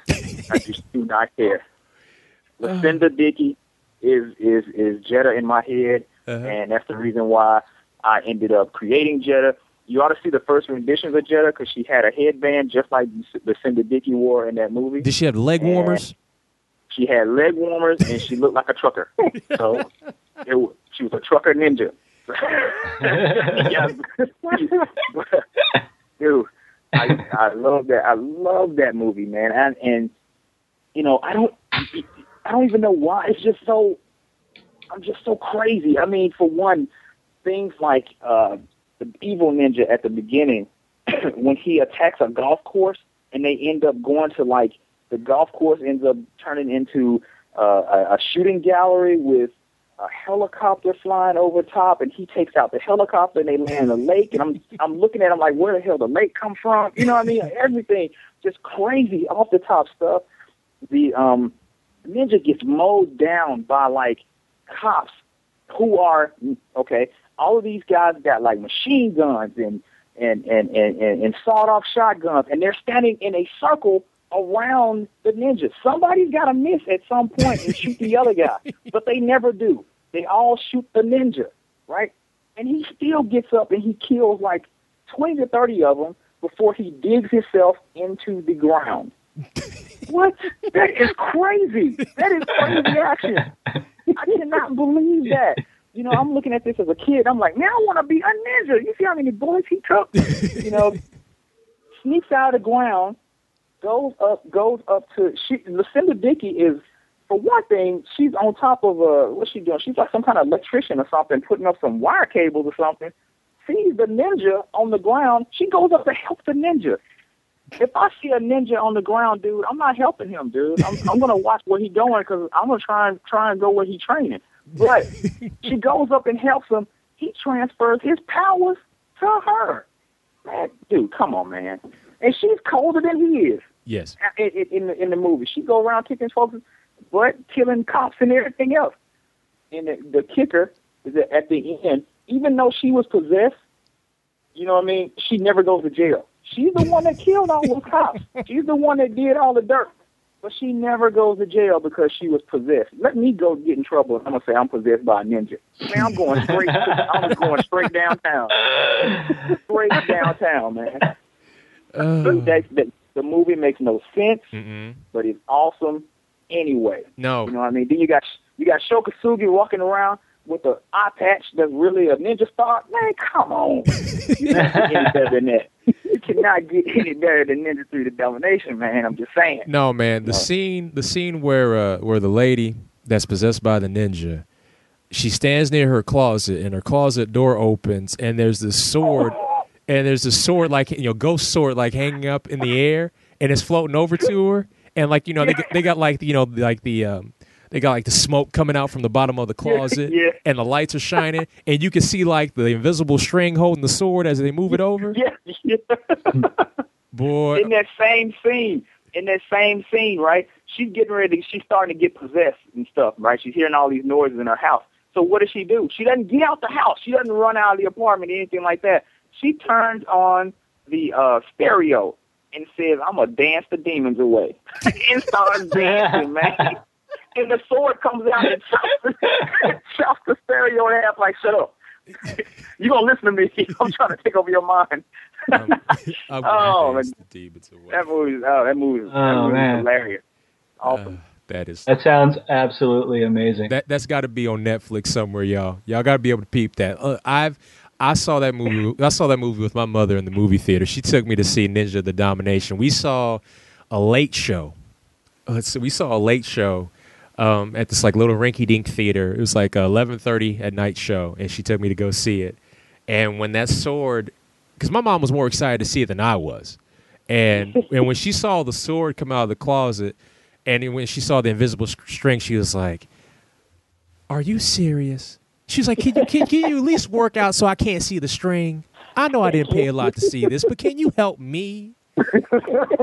and you know, it just it makes me chuckle. Yeah, Sho Kosugi, that was my homeboy too.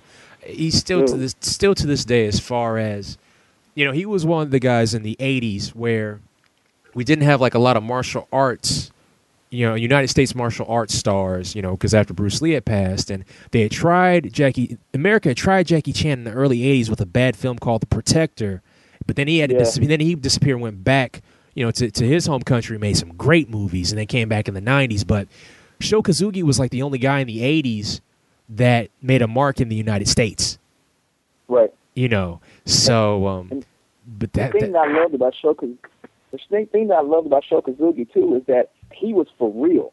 yes, Like he was really a ninja, and that in, in my head, you know what I'm saying? I mean, at at the time in the '80s, man, my my idea of a ninja was Snake Eyes and Storm Shadow. You know what I'm saying? when you say somebody is a ninja, I'm like, oh, you mean like Snake Eyes, Storm Shadow, G.I. Joe. When when I, when I heard that Sho Kosugi was for real a ninja, I'm like, this dude is for real Snake Eyes and Storm Shadow. you know what I mean? For real, you know what I mean? So that you know, and that that that that really made it made the movie uh to me, you know, at the time as a kid, even more, you know, the just just that much better because they have a real ninja in here. You know what I Mhm. mean? And then Lucinda Dickey is right here pouring V8 on her body for this hairy dude. You you, you remember that scene? There's a really hairy dude that she's going out with yeah, who too much he verbally abuses her and she agrees to go out with him and then she pours V8 on herself yes. for him. It, it, yeah, No, it was biz- that was bizarre. that was weird, man. That was a little weird because they just kind of started going out, and then all of a sudden, you know, they, you know, it, she, she, she had to kill him for some reason. You know what I mean? Because he was there at the thing. It was that that was really sped up and kind of. It seemed like it was kind of thrown in there, man. We got to put something in here, you know, for some type of a, you know, some type of a, a, a story value. You know, we need to ha- add something else other than just just martial arts and and and and, da- dancing and leotards. So we gotta got to put, put this in here. you know what I mean? So, but other than that, it was cool. I I I, I love that bad movie. Mm-hmm. Uh, yeah, all right, man. That's all right. That's why it's a guilty pleasure. There you go.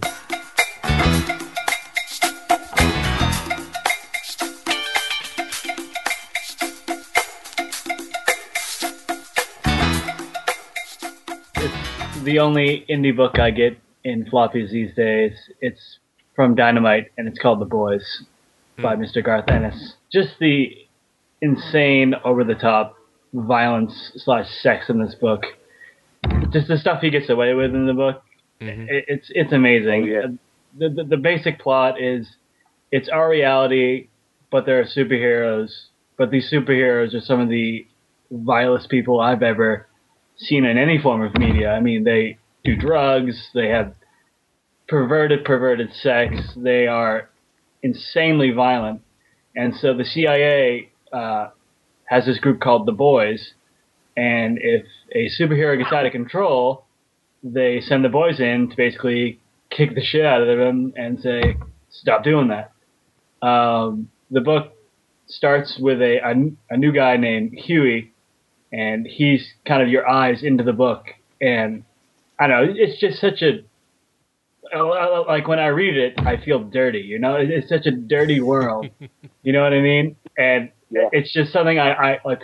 I, I, I read comics, but I don't tell people that I read the boys just because it's such a filthy, filthy book. But it's it's really good too. At the same time, like there's that over the top sex and violence and all that, but there's also kind of a really intricate kind of background story involving corporations and government and you know the morals of what they're doing and all this. And it's it's a really really dirty yet interesting book. Yeah, it's really good. Um, weren't they? Weren't the uh, superhero team that the boys are monitoring? Weren't they kind of responsible for 9/11?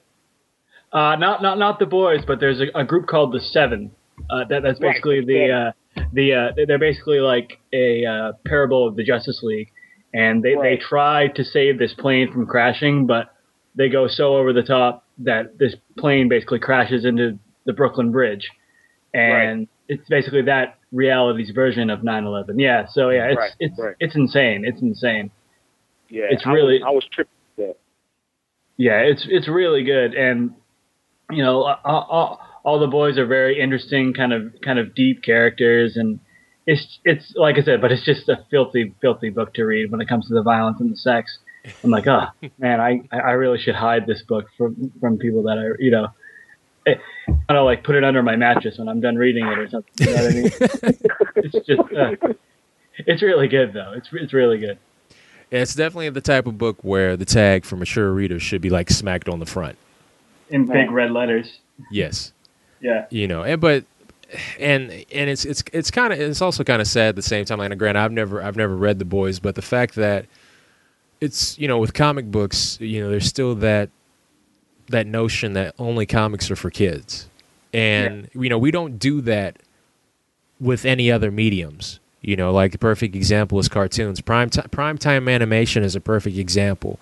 You know whether it be the simpsons family guy uh, south park um, american dad the boondocks. That stuff's not for kids. And people understand well, for for the most part you know people with common sense know that that's not for kids and nobody thinks anything bad about it if you talk one on one with somebody. If you talk about the latest episode of, uh, you know, Boondocks or Venture Brothers or anything like that, nobody says anything. But when it comes to comics, there's still that depiction of comics as just being, oh, this is just for kids. So when they see something like the boys, they're they're completely appalled, and you know they're like, well, why are kids reading this? I'm like, no, kids shouldn't be reading it because the tag on the front says, you know, for mature readers. So, Right. but you know the the medium in a whole is for everybody so there's going to be stuff there should be stuff for everybody so i kind of wish it just had that that kind of you know re- you know, not not that book i'm just talking about comics in general across the line had that respect you know what i mean Right. Mhm. Right. Yeah.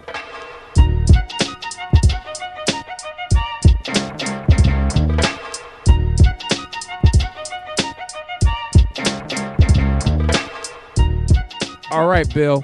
You're gonna close us out with uh, one of your favorite guilty pleasures? All right, on, the, on behalf of the uh, the network, the HHWLOD podcast network, uh, I've uh, I've been told that uh, I wasn't supposed to say this because nobody else likes it than me, but I'm going with Farscape, the uh, the greatest sci-fi show to ever air.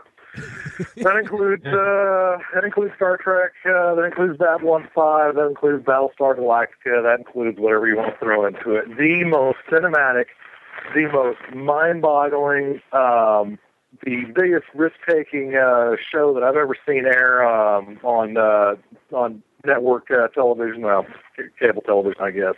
Farscape. I mean, they um, they start out. Uh, it starts out with a really weird vibe to it. Um, you know, it's done by uh, the the Henson, uh, Jim Henson's uh, Creature Shop. Yes. So you've got a lot of uh, basically uh, really ugly Muppets rolling around. But uh, Ben Browder, um, Crichton, um, he's uh, he's a guy I've had a man crush on for years now, and uh, you know I'm, I'm comfortable enough to do that. Um, but the stories, um, as you get into the second season, um, the stories start getting so thematically dense, and it becomes a, a real, true epic. And by the third season, they spend the entire third season with the with the uh, the cast literally split up into two crews, and they're kind of bouncing back and forth. You know, each episode. It was just it it, it was really an amazing way to tell a story. And then the last season, um, you know, the, the whole the whole premise of the show is uh, John Crichton, an astronaut, um, is doing testing for a new kind of engine, basically on what is basically a shuttlecraft. Um, is present day Earth, and he ends up um, uh, basically tripping open a wormhole and gets shot to the other side of the universe. Uh, one of my few beefs in the show is that in the fourth season, uh, they kind of lead you to believe that it wasn't really this side of the universe, maybe it's the other side of the galaxy. So, you know, I, I personally like the idea that he was on the other side of the universe. But anyway, the fourth season, he finally gets back to Earth. Um, then they, a couple things happen, they get back to space. But the last six episodes or so of the series, and the whole series has been great up to this point, but the last six episodes or so, and I'm sitting there thinking, it, it's kind of like it's kind of like Chuck. Every week feels like a movie, and at the end of every episode of Farscape, I stand up and cheer, and every episode feels like a, a cinematic experience. I mean, because the sets are so cool, and I don't know how they did it on whatever budget Sci-Fi and Bonnie Hammer gave them, um, but every week feels like a movie, and never forget them for telling um, the Farscape creators at the beginning of the fourth season, "Hey guys, uh, you're doing great. Ratings are nice. You guys got two more years." Halfway through the fourth season, they go, "Oh, that fifth year? Yeah, we were kidding about that." Uh, it was the exact opposite of what happened to uh, Babylon Five, where they told um, they told uh, J. Michael, um, they said, "Hey, you're getting the fourth season. You're not getting the fifth season." So he accelerates his entire timeline um, to get the story finished by the end of the fourth season. And then at the end of the fourth season, they say, "Oh, hey, uh, JMS, um, mm, we want you to do a fifth season again." And JMS says, "Well, but I already told my story. I guess I'll figure something out." They did the exact opposite of Farscape. Farscape did get a uh, four-hour miniseries to kind of wrap things up uh, called The Peacekeeper, which is also real good.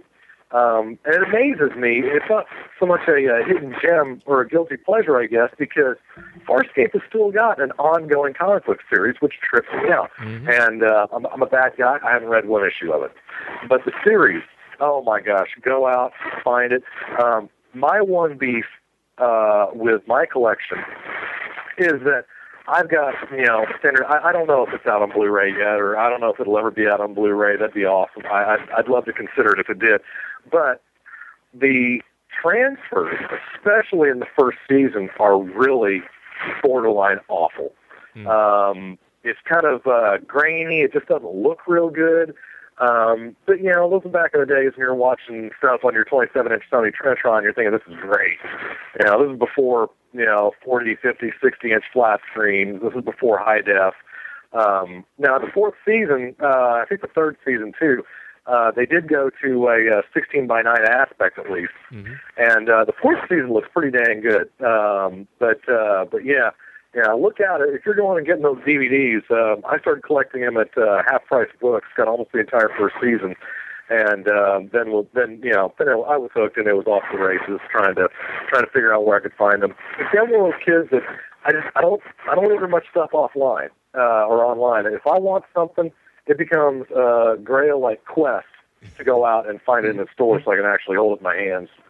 So yeah, I spent uh, quite a while uh, completing uh, my set, and I'm in one of those situations where you know, I want to watch the entire series over again about once every six months, and um, you know, I just life gets in the way. Hmm. What a drag, man. But um, but yeah, life uh, life is better with Farscape in it. So um, so I'm I'm I'm pretty happy with that. And yeah, uh, great cast. Um, uh, the stories. Um, I have an issue with big sci-fi that retreats into telling just little tiny human interest stories more often than big, hard sci-fi. Right. And Farscape, you know, they kept continuity going, you know, for years. They had character development.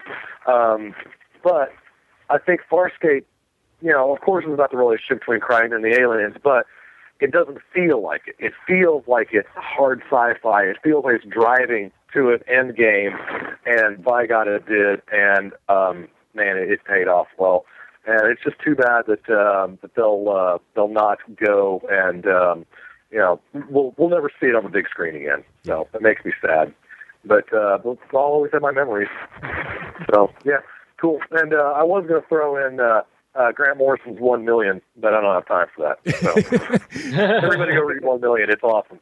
Yeah. And if you can't tell, I'm a fan of hard science fiction. Yes. I mean, you know, sci-fi. You know, anything can be uh, a, petri dish to explore the human condition, and you know, obviously, you need to have some of that when you're trying to relate a story. It's got to be relatable, you know, in, in some sense. But what I want is I want to be on the other side of the universe. I want to see things that you couldn't even conceive you're about to see. You know, I want to see, you know, starships fire at each other, you know, firing phasers at each other in anger. You know, I want to see warp drive. I want to see, I want to see what the other side of the, uh, you know, what the other side of the neighborhood looks like, basically. and so uh, that's what I love about sci-fi: the ability to just take you away and, um, you know, uh, take you into the future. You know, like uh, like One Million did. And I kind of shoehorned that in, didn't I? I'm kind of proud of myself right now. For any dissenters out there, uh, I'd be glad to uh, take you up on it uh, uh, via Skype or an email chain or whatever you want. So bring it. I'm ready.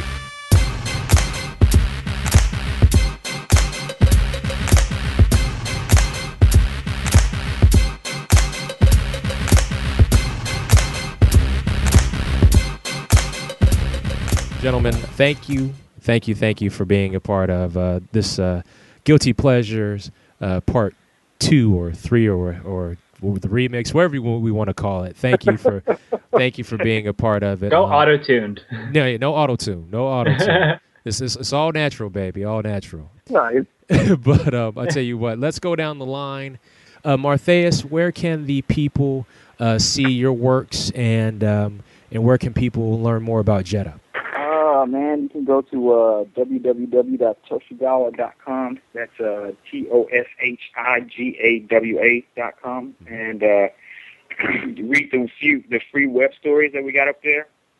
Um, you can order the, the, the original graphic novel series from there as well. And the, the web stories and the graphic novel series kind of work in tandem together. Uh, if you want to know backstory about some of the characters that are not prominently featured into the graphic novel, then you can always find them on the web stores and they're free. Or you know you can download the the um, uh, some of the stories that we have from our website. Um, you can download them to uh, um, from uh, uh, wowio.com and soon to be my digital comics. I got to get my stuff up on there, but um, you can download them to your iPod, iPad, um, your iPhone, uh, whatever e-reader you got, your computer uh, and you know check it out, read it. Um, uh, you can also see some of my work in Star Wars sketch cards. I'm doing some, some cards for Topps, um, as well as uh, the new Jetta book. The new graphic novel should be out sometime in late uh, January. So uh, be on the lookout for that stuff too. Um, and um hopefully some some word about the movie as well coming out um, here in the next few months or so. So uh, be on the lookout for all that. Plus, I got a soundtrack as well that's going to come out in tandem with both the movie and the uh, the um, comic, the graphic novel. It's really it's really more geared towards the graphic novel, but um, we'll see what happens. But all that stuff, you know, words and stuff are coming out about that and updates and type of all types of good news are coming out about that pretty soon, and you can find that all on on Toshigawa.com. Well, awesome. Well, when you get when you get that paper from uh, from that movie deal for Jetta and everything else, um, when I see you, if you got the Ric Flair Championship belt on and the big fur coat and the sunglasses Oh, and, and, awesome. and, and the shoes that cost more than some people's houses, you know, just just make sure you remember me. That's all I'm saying.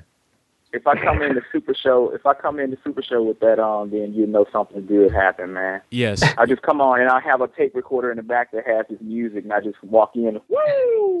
that would be awesome. Styling and profiling. Profiling. That's right. All right. Well, I tell hey, Lucas, where can people listen to the Handi-Cast and where can people find you? Well, there's our website. It's www.handicast. It's H A N D I C A S T dot Libsyn. That's L I B S Y N dot com. We've got our Gmail, handicast at gmail.com. Uh, we're on the forum for geeks.com. I've got my own forum there. And you can go into iTunes and you can subscribe to us in the store there. And we've got a Facebook group too. Uh, and there's no real rec- regular recording schedule. I just record when whenever I feel like it. But that's how you can find us. Oh, awesome. And uh, Bill, um, where can the people find Half Hour Wasted and the Half Hour Wasted and Legion of Dudes family of podcasts? Hey, first of all, I'd just like to say that you guys completely rock, and it was, it was awesome being here. And uh, Lucas, man, that whole recording whenever you feel like it thing, genius, absolute genius. So uh, you know, congrats, uh, congrats to that. Nice not having to keep a schedule. Um, yeah, uh, I'm a uh, proud uh, proud part of the uh, HHW LOD podcast network, as I said. And uh, you can find that at HHWLOD. Of course, that stands for Half Hour Wasted and Legion of Dudes. So HHWLOD.com. And um, if you're uh, dumb enough to think I'm uh, clever, you can uh, check out a tweet or two of mine. Uh, I am the voice HHW um, on Twitter. And um, no, I don't usually have anything to say, but uh, you know, if you're just if you got nothing better to do, uh, you know, you can uh, you can watch me uh, retweet uh, what other people think is uh, clever. And uh, then Half Hour Waste has taken a uh, a couple week hiatus. Uh, we think Legion of Dudes are going to pull some more hijinks. Um, people may or may not know this, but uh, That was amazing, by the way. episode 200.1 uh, was a Legion of Dudes production, and um, I, I, you know, I really thought that they were going to try harder to actually do Brad, to do Frank, to do me. Um, but you know, I didn't really get that. Now they were awesome, and it was funny, but uh, you know, I was really hoping that somebody would actually step up to the plate and try to do a, an imitation of me, uh, which I think would be really easy. So, uh, you know, good times there. But uh, those kids are awesome. Uh, those uh, Legion of Dudes. Uh, they also get credit for starting the uh, Forum for Geeks, uh, which was an amazing uh, uh, production, and um, it was born out of uh, uh, the great CGS. Uh, they were just literally having major technical issues with their boards, and people were getting um, not fed up or angry with uh, with the, the, the CGS guys, but just frustrated with the fact that they couldn't, um, you know, they couldn't get their opinion out there on a message board somewhere. So Forum for Geeks uh, was born, and uh, Lucas is uh, down with it, and um, it's uh, it's really grown. It's pretty amazing, and I have nothing to do with the technical side of it, by the way. So don't don't let me sound like I'm taking any credit for it at all. But it's uh, it's pretty amazing to be part of that network. Uh, you know, if you've uh, followed The Walking Dead, uh, I got a podcast for that. Uh, if you're big into Daredevil, there's a podcast for that. If you like uh, comic book talk, do Legion of Dudes. And if you like uh, general jackassery that's uh, fairly pointless, hey, check out some Half Hour Wasted. I mean, good lord, it's in the name, people. So, yeah, so uh, so we have fun with it, and uh, we uh, we we love the listener. So, yeah, that's uh, that's how it goes. Well, but gentlemen, thank you so much for being on the show, and um, as always, uh, we'd love to have uh, you guys back on again. All right, man. Cool. It's awesome. Yeah, l- looking forward to it, man. Hey, where's the close music? no, that that's all in post, sir. That's all in post. okay.